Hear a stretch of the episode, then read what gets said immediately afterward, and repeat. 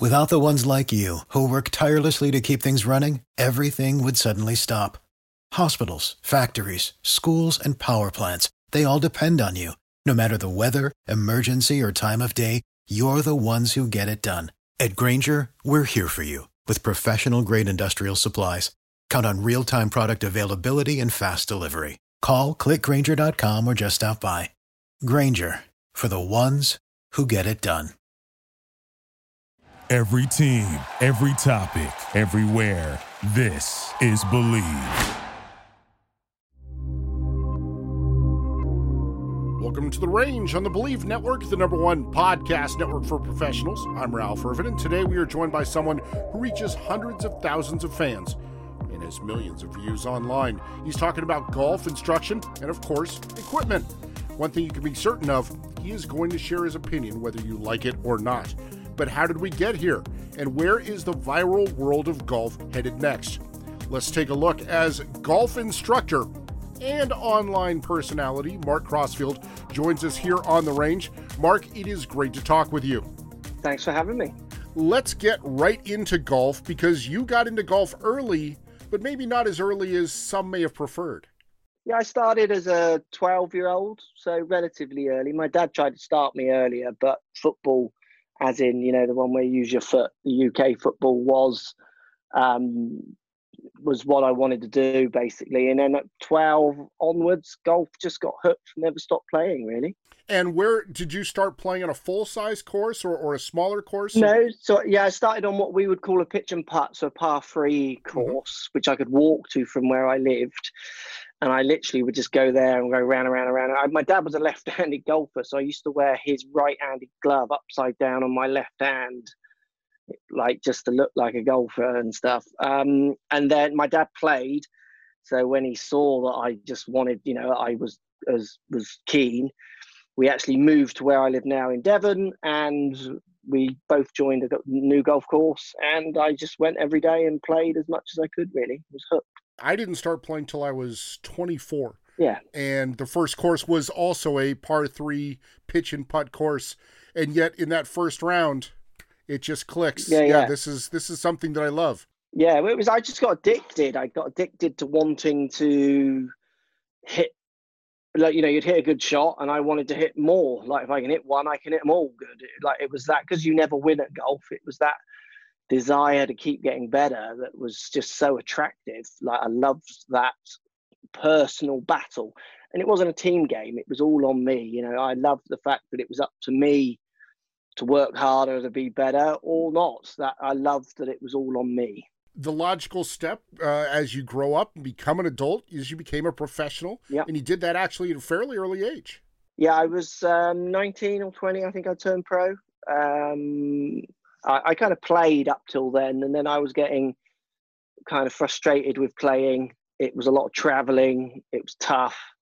Um, so I really loved understanding what made me play better or worse. So coaching was such a natural progression for me. It was something that I was really, really interested in. So as soon as I turned pro, everything then was about trying to um, be the best coach I could be. Really, just trying to understand everything. I didn't ever want to be in a room and not really of my peers and not really understand what any of them was talking about. You know, I wanted to always know what was being taught, what were the ideas. So that became kind of the passion more than playing then. When you do that, of course, you're going to probably come across competing philosophies and strategies that you've got to sort out yourself and create your own style. Yeah, absolutely. You do. I guess I was quite lucky as well because I was very much as well. I mean, not for all of my career. Plenty of it was was in what I would call old school coaching. But in those days, it was more like you were doing your miles. Do you know what I mean? Like a pilot does. It, coaching when you're learning is, is you, you need knowledge and that's important, but it's also about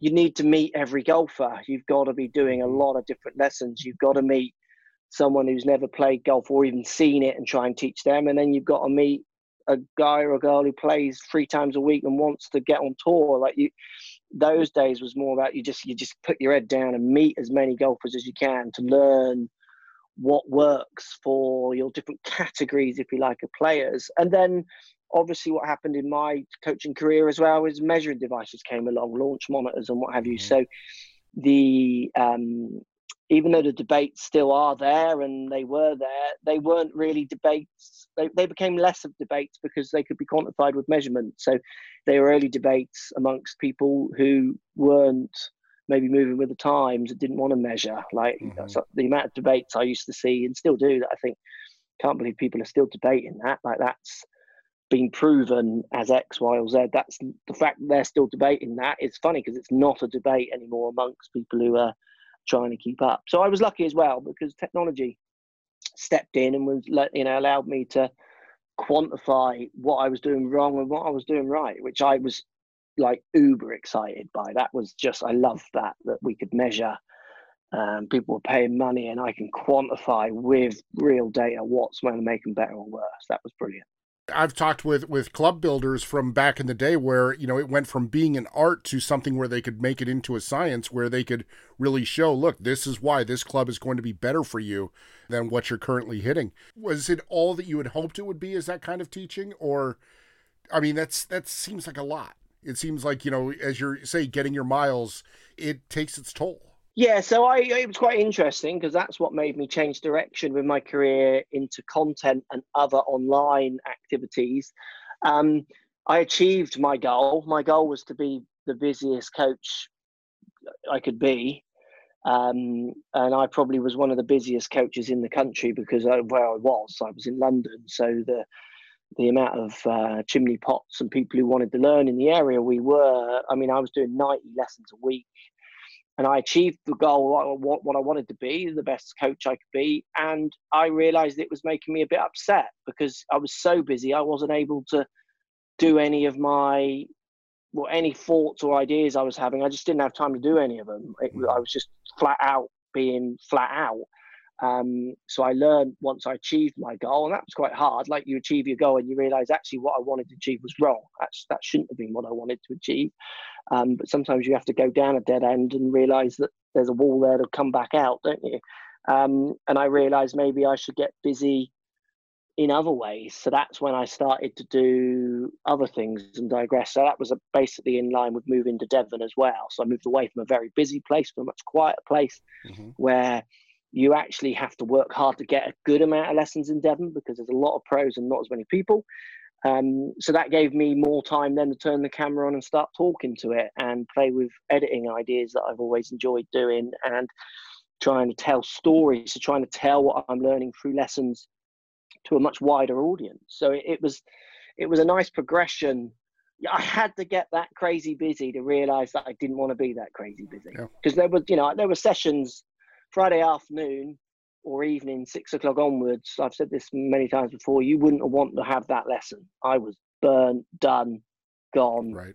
Like if you were that golfer coming to me struggling to hit the ball in the air there, I was like digging deep to care at that point. I was so burnt um, from a busy week. So I used to do those lessons and just think, I don't want to be this coach. I don't want to be that coach who's hands in pockets looking at the clock as you're doing lessons. I want every person to come to be as exciting as the first one of the day, um, which was nice. It was nice to move away from that and diversify a bit. When you started doing video, did you have an idea of things that you wanted to share? Like, the, you know, do you remember what some of the early ideas were that you were like, I really think that this is that this is something that people should hear or see? Yeah, yeah. I mean, the, the, the ideas have never really changed, to be honest. So my first ever video I did was how to grip the golf club, and I could do that video tomorrow, and it would still get good interaction mm-hmm. because you know, it, it's there's people coming out of video who have like watched too many, and then there's plenty coming in the other end, and they mm-hmm. haven't watched the video I did 12 years ago, which is four by three and awful quality because that's where the cameras were then. I know. Um, yeah, yeah. So you can just keep, you know, that that so that that video never ever goes away. I, I wanted to make content and put it in a place because obviously when I started 12 years ago, YouTube wasn't what it is now. Right. Certainly no, I golf, same in thing. The, in the golf spectrum, it was it was a place to host videos. Um, it was not monetized. There was never talk of it being monetized. It was still very the freemium model. Um, you know, I never started it to make money or wanted it to be about money. It was started because I wanted to put I would get a lot of people coming for lessons who needed to be shown how to grip the club and I wanted to have them to have something to reference when they went home. so I didn't have to tell them on the lesson two. Right. And if I did have to tell them on lesson two, I would say, "Did you not watch the video and practice? Because you can do that at home." So it gave them, it gave Mhm. them accountability as well. And then you know, in my diary, I can work out the ones who are willing to try, the ones who aren't, and then I can try and swap them out for more people who are going to go home and practice those kind of ideas. So I wanted to put content out there that I could like, you know, things that were reoccurring in lots of lessons. These are patterns I'm seeing. I'm going to do videos about those patterns, and then right, you you've got a grip lesson today, Peter or John or whoever comes to a lesson. I want you to here's a link to a video. If you can't remember what we talked about, it's all in there for you. So when you come back next week, it's fixed. I was also selling. I had a website selling golf equipment. Okay.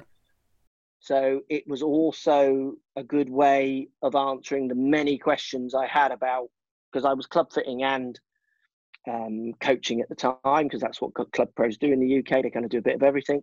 Um, so I also wanted to answer the many. You know, how many times can someone ask me which is the higher launching iron between a bladed and a cavity back? Like I, I, I don't want to have to keep answering that question over and over again. So I thought if I do a video on that, there'll be people coming to me with those answers because they'll see that video and they'll come and say, "Oh, you said this one's higher launch. Can I test it?" Yeah, cool. Let's get straight to the point. Let's not muck around with those MP7 irons and go up to your, you know, JPXs straight away. Mhm. Um, so it was always for me, which it still is, a case of sharing what I know in a in a way to get people to then sort out more specialized um, help. I, I my videos have never been about trying to fix anything. They're more about here's some ideas, go and see your pro and, and Right. work on them because nothing nothing substitutes a one-to-one lesson. Like I was doing some testing with some amateurs on a new driver that's coming out today. All three of them were leaving such cheap, low-hanging fruit fixes on the table with the old equipment they had to simple swing moves they made. You know, it was just so interesting to watch them test a new driver. It was like, well, this driver's minimal if this guy's hitting six down, what it can do. Um, like Mhm. if I can just get him in level or one up, which I could do with one sentence, he's finding 15 yards where Right. testing the driver old to new, he's not finding any difference. He's just looking at his inconsistencies when he skies one minute, one out the top, minutes one out the bottom. Um, so it is always a case of putting out what I know in a way that would inspire people to go and have lessons.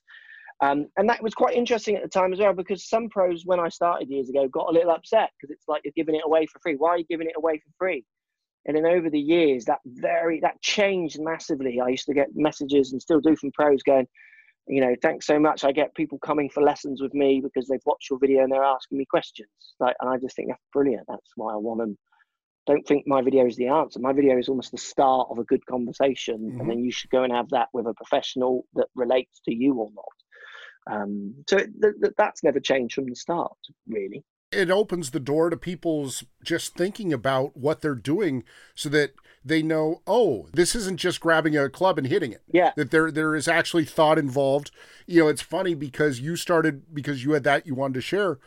I started the golf spotlight in 2005 i was a 15 16 handicap. Yeah, so I knew that what I thought about clubs didn't matter, but as somebody who had worked in sports media, that I could talk to the manufacturers in an interview sense and just say, okay, what are you trying to tell people? Mm, mm, mm, I, I'm not good enough to determine if it's any good, but at least I can say, this is what the message is. And then you as a consumer can take that to your professional and determine whether it's right or not. And that at that time, uh, living in Florida, that was the time that lightweight poly shirts started to come out. And Yeah. to me, it was more important actually than clubs was to share the idea to guys in their 60s and 70s that are sweating their life away on the course. You know, you can put a you can put on a poly shirt and actually be comfortable out here. It's interesting. It's interesting you say that. I've said this before, and I was actually thinking it the other day. One of the biggest developments in the last 10, 15 years in golf is the clothes because, Mhm. um, you know, I if you just wear those cotton, I mean, I've been to Florida many times. I, I wouldn't even begin to wear a cotton shirt. I just wouldn't do it.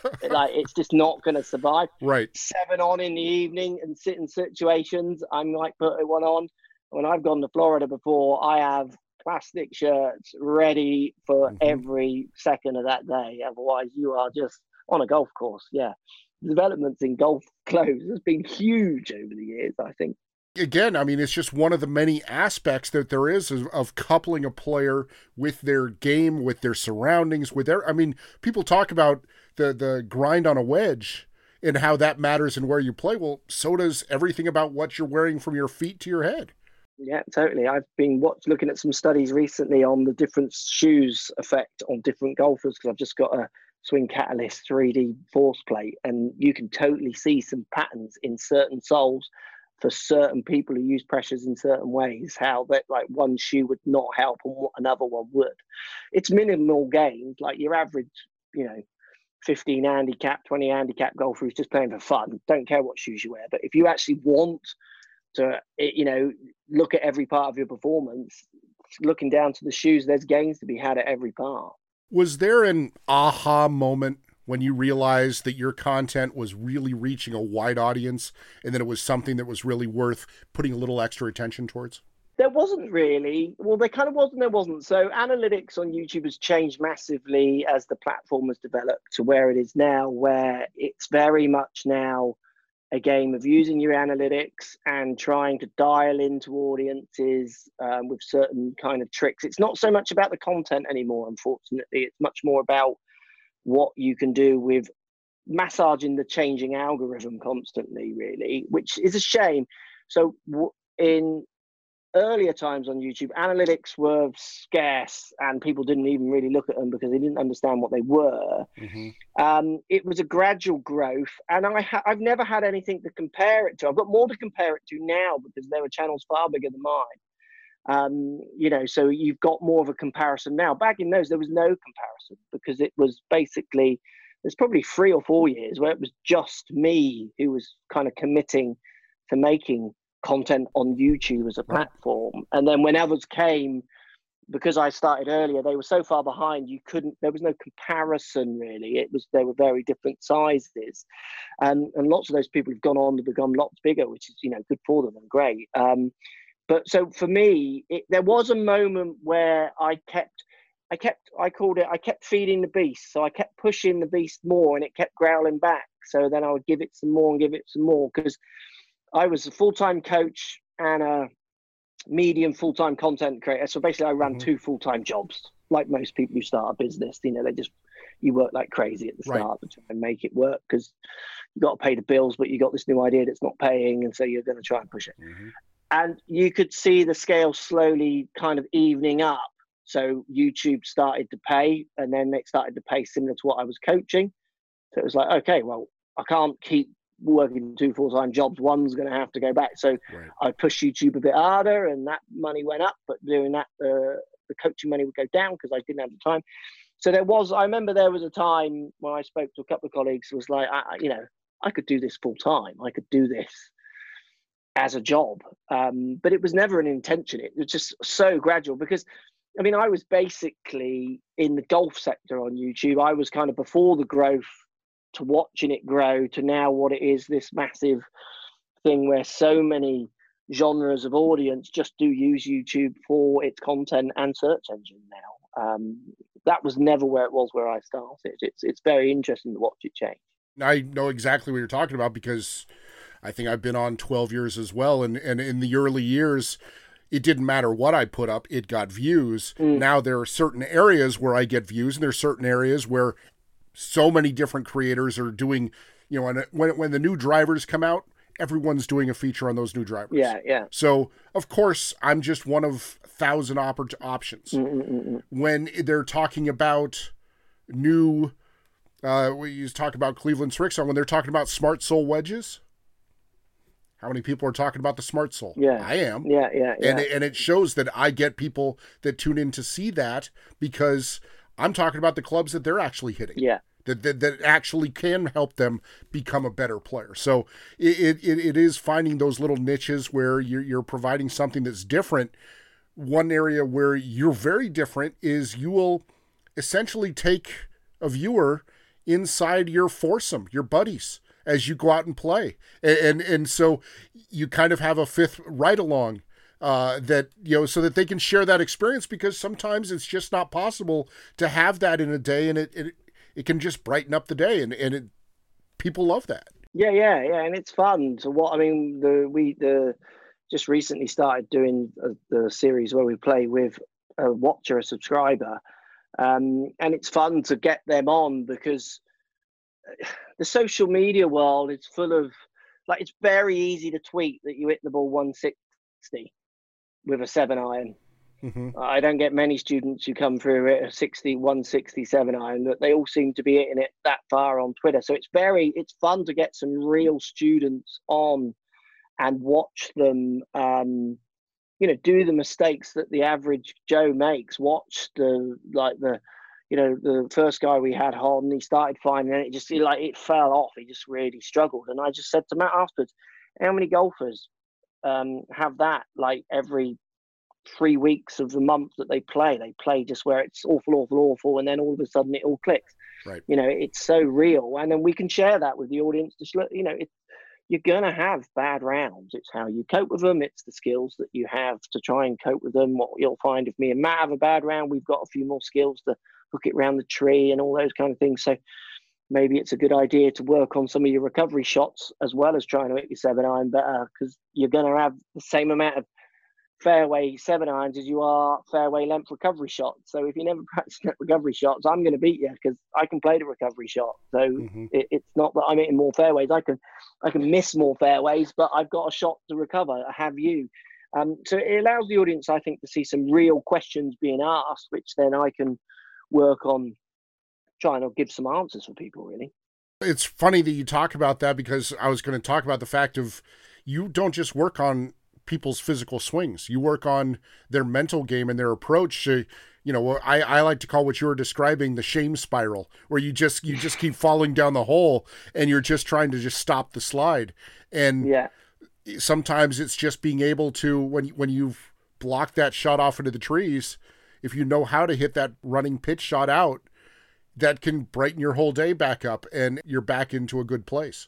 Oh, 100%. I mean, the guy we had on, he was going to chip out sideways on an occasion, and we and Matt would have been hitting it 150 yards forward from that position. He's coming out 20 yards forwards. I would have gone 100 to 150 yards forwards because I could keep it low and punch it. Mm-hmm. Um, you know, I'm going to have a much better third shot from 80 yards out than he is from wherever far he has out 150, 160 yards out. It's you you forget the bad shots if you keep making score. People are very quick to forget how bad their shots are if they're scoring on each hole. They seem to remember the bad shots when they hit a bad one, chip out, hit another bad one, chip out, and then pick up. It's the fact that you chipped out twice, not that you, you know, you're gonna hit bad shots. You're handicap golfers. Um, you know, when I look at the stats that people send me, the amount of people missing 60% plus fairways, you know, they're hitting 30 or 40% max fairways. Like they're only hitting it 220 and they're missing 60% of the fairways. Why are they not practicing it better out the rough? I see them at the range right. practicing every position under the sun because that's what they see the tour pros practice. Well, the tour pros are practicing that because they can play out the rough already. They don't have to practice that. And they can hit a low cut, it a low stinging draw, or a low cutting fade, or a high one over shot.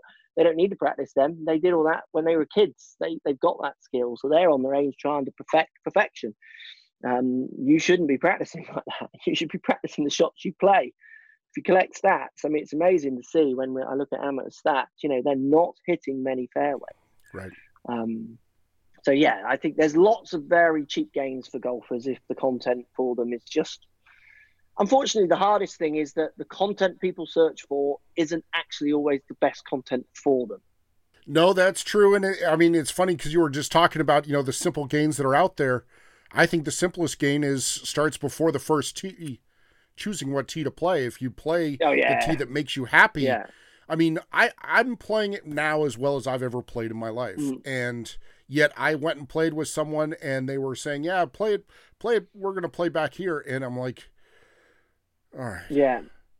I'll I'll do it to, for the social aspect, and but it's it, it doesn't make it more fun.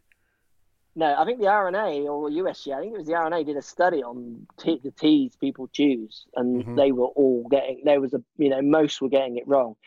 Basically, you could. There's some really good. I, I haven't got it to hand, but there's some good um, kind of guidelines on how far you hit your drive. You should play the course at like. So if you hit your drive 220 off the tee, mm-hmm. you should be playing the 6,000 yard tees. If right. you're hitting it 250, you could have a go at the 6-3, and if you hit mm-hmm. it 300 yards, get on the 7,000 yard tees. Um, don't quote me on those numbers. I'm just, you know, it, it's that's the idea.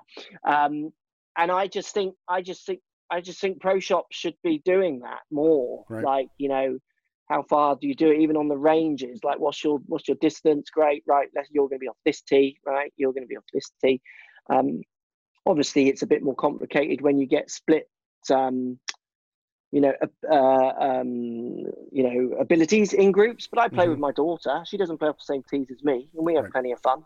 Um, it's doable. I think the male ego often is the little bit of the um, brick wall that people hit when we when you talk tee distances. The three people I, I was testing with today, all three of them, when I told asked them how far they hit it, um, they all gave me their top end. They didn't give me their average. They gave right. me their top.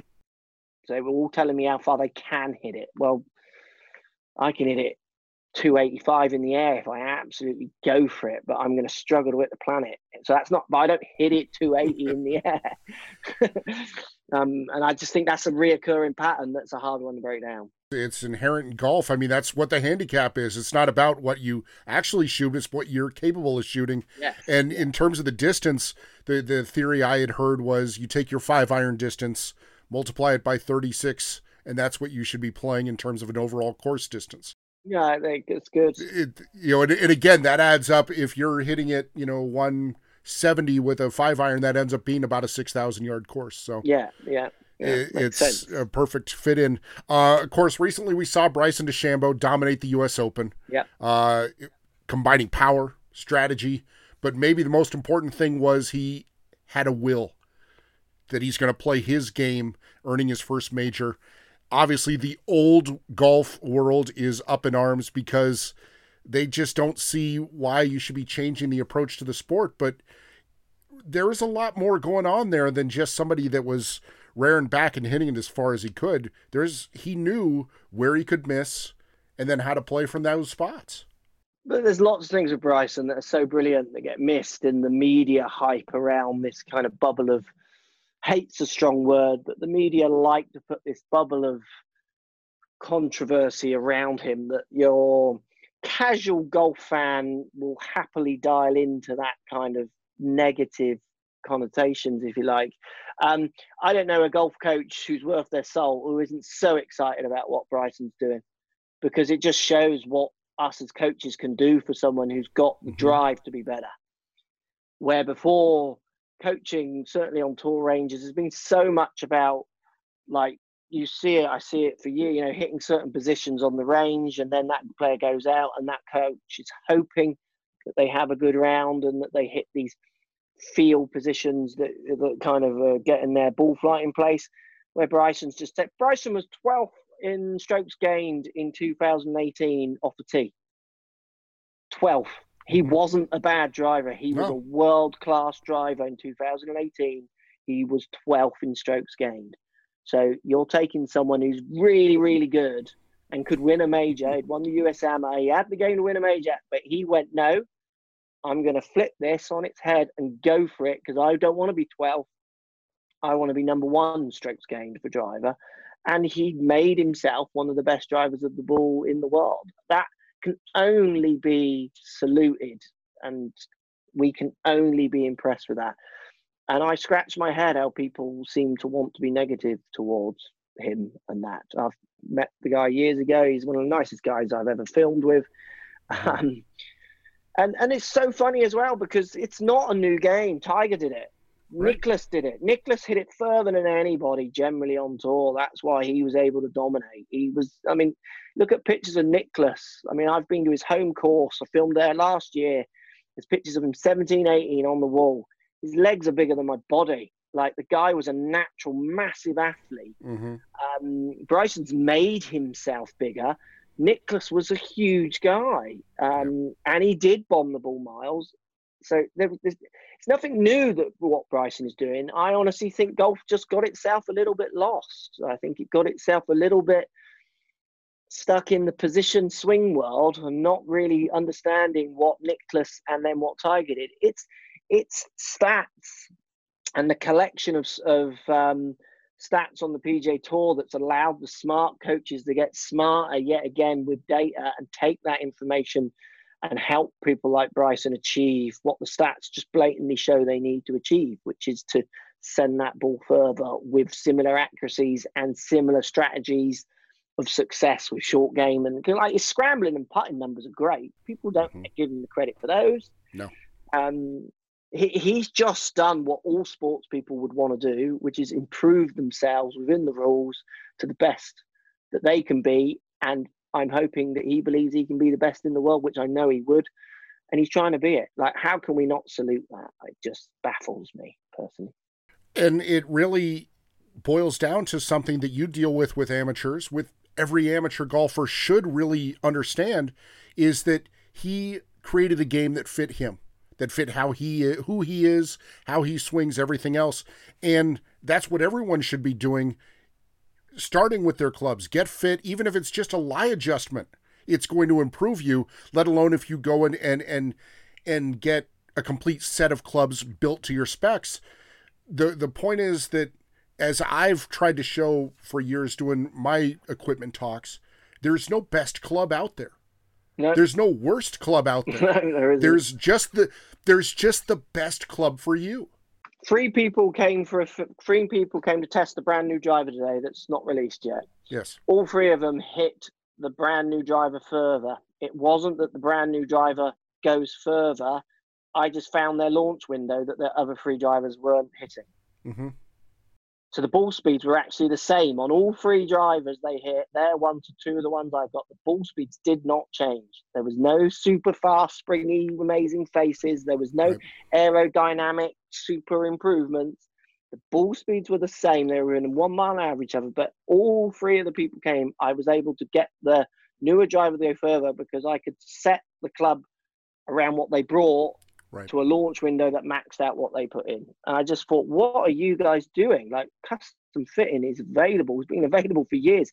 How are you not hitting that launch window now? You know, like and that's Bryson sums He's hitting whatever launch window he wants. And he's realized it doesn't go far enough. So he's going to change his physical being and then hit a different launch window because he's now faster and max out. It's like there's so many cheap gains for golfers out there by getting a good fit like so many. Like these were three random people today. All three of them, I got them hitting it.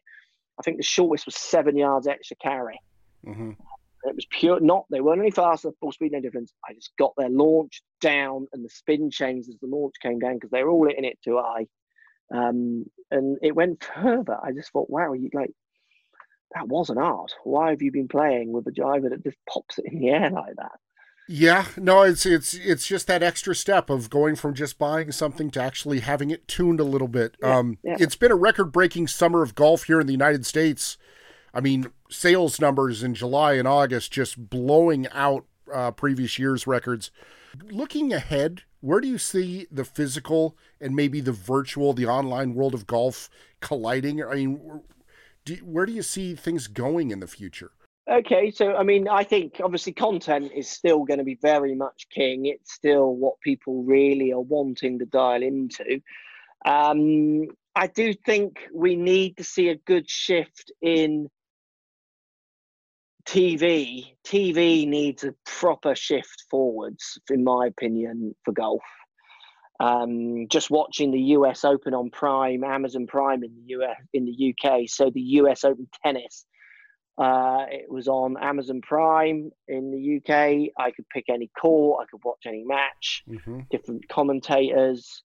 It, it was how I consume, and then obviously it's all saved for afterwards, so I can come in at eleven at night, which is obviously a different time in New York, and just watch whatever games that have been pre-recorded and put up. And I just thought this is how I want to consume um, my media, sports or otherwise. And then my kids will watch Amazon Prime. So if they wanted to, there is tennis there now in front of them. They could choose to watch right. it. They cannot choose to watch golf in the UK because it's locked behind a paywall that we're not paying for because it's got no other content on it. Um, it's I, I, I honestly think that the golf world would love to see a bit of a shift in commentary, in how it does itself relative to terrestrial telly, what we call compared to online activities. One thing, the Masters is coming in November. The Masters app, out of all the apps, is probably the best app mm-hmm. where you can almost follow the golf without having to watch it on the app. It's amazing shot by shot um, collection. It's instant. Um, it maps out the course. It's just really, really good. No, and and as say in that vein, you don't even need much of a commentary so much as maybe somebody that's with a group that's following, just to say, you don't realize this, but this is really deep rough, or we're looking at a 30, 30 foot incline, or, or something along those lines. But otherwise, just let the play speak for itself. I, I've I talked to when we had the earlier uh, when when things were shut down and there was the exhibition matches, uh, yes. Seminole and and and and and in Jupiter, where there are great boom mics that'll capture all the sound that miking up players do. Mm-mm-mm. If people would just be quiet and listen. Yeah, yeah, yeah. And the other thing as well is that if you're able to jump around on holes, there'd be no commentary that would jump with you anyway.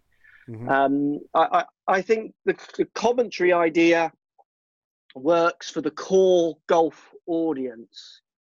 So, you know, you've got your core golfers who play golf and watch golf and they want to know what the what Faldo's got to say or whatever's got to say. And that's cool. Like that that's there for them. But right. your your bigger audience who don't want to consume golf for two hours or four hours in an evening, they just want to like flick around, go out. I mean, I didn't watch one shot of the US Open on a TV. I'm using the app, I'm using Twitter, I'm using Instagram, and I'm following it shot for shot. I don't need, for me personally, who struggles with half the stuff the commentators say, because generally it's full of cliche and it's misleading. I don't need them speaking for me. Um, I just want to know what they're shooting on each hole. I can click and see how far they've hit it and where they've hit it on the map, on the app. And that's good enough for me to follow. I do think the way golf is consumed definitely is is due a good old shake up. I don't think it'll happen because TV generally is a little stuck in its ways and it's got so much issues with compliance and stuff like that because there's sponsors paying big amounts of money mm-hmm. and they can't wear and say certain things. It's always about you know it's the ultimate TV is always like the ultimate um I always think it's the, like live sport TV. It's the ultimate say nothing because if you say something or show an opinion, it's going to upset some sponsor or someone, and they don't want to do that. So what you get is candy floss. Right. You don't get anything. Where there are some great voices on Twitter watching, and you just listen and join in with them is much more entertaining way I think of consuming the golf at the moment. The funny thing is when you talk about the the commentary, I I still get lost in the fact that if somebody pulls out something that's not a driver and not an iron, it must be a metal wood. and they still don't grasp the fact yeah. that there are hybrids out there that a lot of players are using. And they don't even know how to refer to a hybrid. They're like, that's some sort of rescue club I think he's pulling out there. And it's like, my gosh, this these have been out for well over 10 years. They're they're pretty accepted tools now there's no desire in the media to stay ahead of the game unfortunately mm-hmm. as in there is in production. Their production is obviously second to none tv put the most money in. The production is impressive like the camera work from using the phantom cameras to the overheads to the graphics. No one's going to beat that unless you invest a lot of money. The information that they are giving out basically i've worked around those kind of medias um, and the producers aren't golfers, so they don't understand if what the commentator is saying is right and wrong. Mm-hmm. The commentator is the authority on what should be said, so the producer will listen to the commentator. But no one is rating the commentator because they don't have they have ex golfers on, and at the moment there's not one ex golfer sat in those studios who plays or understands any of what Bryson has done. This US Open has been a classic example of a number of commentators saying that won't work, that won't work. When there are plenty of people that I talk to daily, good coaches around the world who are just going, he's going to win a major this year. He's going to win a major this year. He's going to win a major because they're getting it. They get it. Um, it's not as if that information isn't out there. When my experience of the people on telly is that they're on telly, so they've made it, and then they almost stop trying. They think that mm-hmm. it's like telly is the pedestal that puts them in a position of power where unfortunately, telly is a high percentage of very poor info. There's some great ones. I mean, I don't watch the American commentary much, obviously, but people like Frank Nobilo is really trying to push forward and stay mm-hmm. current. But I just feel like he's in the minority of voices. It's a shame. You've got a guy there who's really trying to make sure he's not looking like a buffoon on TV. But there are plenty of others who are just happy to well, say what they used to say when they played in the 80s and 90s, really. And it's, I don't know. I, I struggle with that. No, I, I do too. And I don't have nearly the golf knowledge you do, so I I can only imagine. Uh, I always like to wrap up conversations here on the range by taking you into the Wayback Machine. And is there a club or maybe a piece of golf technology that jumps out at you that gives you extra warm feelings, or you think really made a difference in your game or the game in general? Okay, well, I mean, for me, it would be my launch monitor was the big, massive game changer for me in my profession and then also in content. I was a very early uptaker of the launch monitor. I had my launch monitors only in the UK a long time before they were very mass, you know, like everyone was having them. Um, so that would be my real take home. At the moment, it's my Swing Catalyst 3D force plate, which there's only two or three of them in this country, and it's given me some amazing insights into how people uh, are using the ground and creating power or not. It gives me such a powerful tools to help people hit the ball further with not much effort. To be fair, it's interesting. But uh, golf clubs, I did it recently. We did a we did a, I did a video. I don't know how long, a couple of months ago back, called My Driver History, where I got every one of my drivers that I had ever gained through my life to see where the big jump was in distance and there was definitely a jump in the Great Big Bertha from the Warbird, one that I remember when I was playing. Like, wow, mm-hmm. hit a shot thinking, no, I've not seen a ball fly like that before because it was noticeably longer in the length of the shaft, and then it gave you the bigger head, so you could feel like you could swing it faster and all the rest of it. Um, so I, I Callaway, the old Callaway Great Big Bertha era is like that was that that was the kind of granddaddy or grandma of where clubs accelerated to because right. before that it was literally clubs the club market was just static. It was just mm-hmm. literally apart from ping who were doing stuff with irons but were obviously much more chilled with their woods. Um, i think that was one of those one of those moments for me as a golfer that stood out like wow. Uh, the ball change would have been a big one but i wasn't playing golf when the ball changed. It's quite interesting. I competed using a balata, and then I coached for four or five years, not really playing like once a year at the most in that time. And obviously the ball changed. Um, and then when I came back, it was like, well, yeah, that's different. Where so I wasn't there when it actually just jumped overnight. Like mm-hmm. I, I talked to some tour pros who changed the ball, and overnight it was 25 yards further. It was like that, just that changed. Um, so yeah, I, for me, for me though personally, it's my coaching tech that just allows me to just look inside the student deeper in a more measured way that excites me. It's been a pleasure talking with you. Your success online is very well documented, but to me, the biggest win is got to be knowing that you've made golf more enjoyable for people really around the world. So, thank you so much for joining me. Very kind. Thank you for having me. Thanks for uh, yeah, it's been fun. Enjoyed it. That was Mark Crossfield. And if you go to YouTube, heck, you may be here now, and you love golf, you have almost certainly seen some of his work. What you learn most, in my view, is that golf is for everyone and everyone's golf game is a bit individual. That's good. We should make it our own. Before we go, the latest information from Golf Data Tech is truly encouraging for the game. Now, back in April, total rounds played here in the U.S. was down 42%, and the number of rounds played for the year was 16% lower than in 2019. We all know the game has rebounded, and making tee times can be tough. Why? Well, get these numbers. In August, total rounds played were up over 20% across the country. The numbers are staggering because that means 10 million more rounds were played in August alone. All regions experienced double digit growth, but Texas saw ridiculous increases with 39% year to year rounds played growth. That's amazing. Florida enjoyed a 37% increase, and Arizona rose 31%. get this now through eight months, 2020 rounds are over 6% higher than they were in 2019. So they have rebounded big time. Now, will these players continue with the game? Only time will tell. But with the dramatic increase in equipment sales, many more players are not just hitting the course, but also committing to the game, whether it's buying new gear or just upgrading. It's a good time for the industry. And as I have said before, a healthy golf industry is a great thing for us all. If you want to know more about golf equipment, subscribe to us on YouTube at The Golf Spotlight for the latest on the range. Follow us on Twitter at Golf Spotlight. On Instagram, it's at The Golf Spotlight. We welcome your comments there anytime.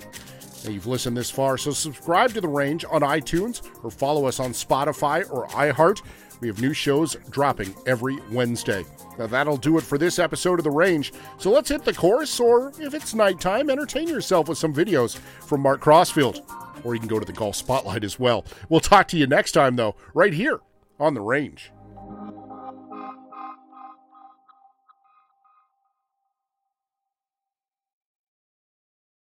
For the ones who work hard to ensure their crew can always go the extra mile, and the ones who get in early so everyone can go home on time, there's Grainger, offering professional grade supplies backed by product experts so you can quickly and easily find what you need.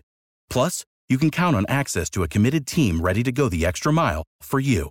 Call, clickgrainger.com, or just stop by. Grainger, for the ones who get it done.